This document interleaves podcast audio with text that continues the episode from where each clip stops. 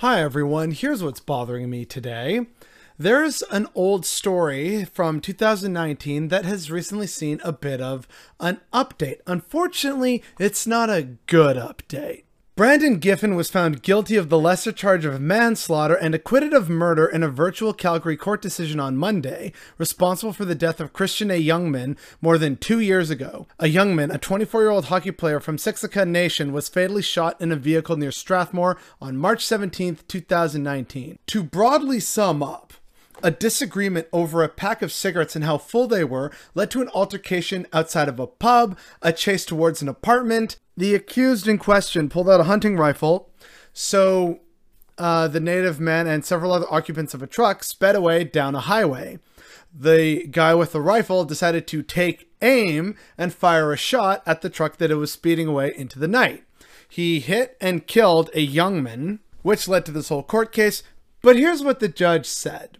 I cannot conclude beyond a reasonable doubt that the accused subjectively knew it was likely that death would result from him firing the rifle.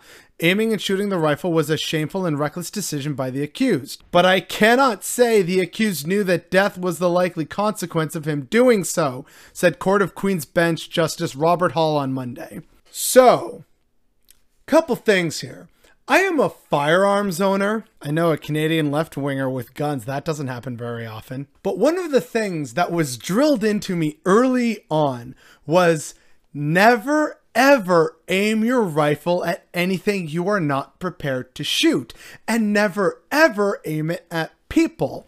Also, there's clear regulations stating that using a rifle against a person is seen as an unnecessary escalation of force. And yet, here's this judge saying, well, you know, the that was very bad of you. That was very irresponsible. But did you actually intend to hit someone? I don't know. Dude, he was aiming at a truck. Oh, I'm just gonna try and clear the bow, even though it's night and I can't see my target. That's the other thing they love to drill into our heads with regards to firearms information and safety. Consider your target, what's behind the target. This should be common basic stuff, and yet here this judge is clearly showing leniency. Like, yes, he's still charged with manslaughter and he spent some time in jail, but this whole story has gone completely under the media's radar.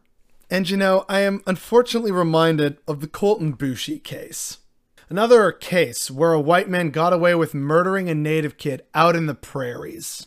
How's that reconciliation coming along for us? So yeah, I know this is like an old story because it's from 2019 and this has only been the latest development in it, but it's still pretty egregious in my opinion. Also, think about if this was on the other foot.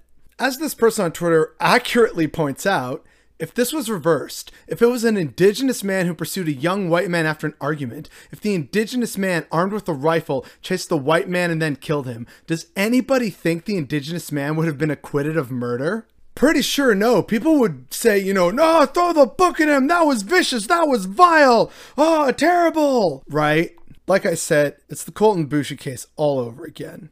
I don't know about the rest of you, whether you own firearms or not, but I personally would not aim at a moving vehicle with any of my firearms. Fight's over. It's done. No one has to die. And unfortunately, yet another native man is dead at the hands of a white person out on the prairies, and nearly nothing substantial has been done about it if we want to have real reconciliation, then we need to start changing matters like this and taking it far more seriously. And yet we aren't. And that's what's bothering me today.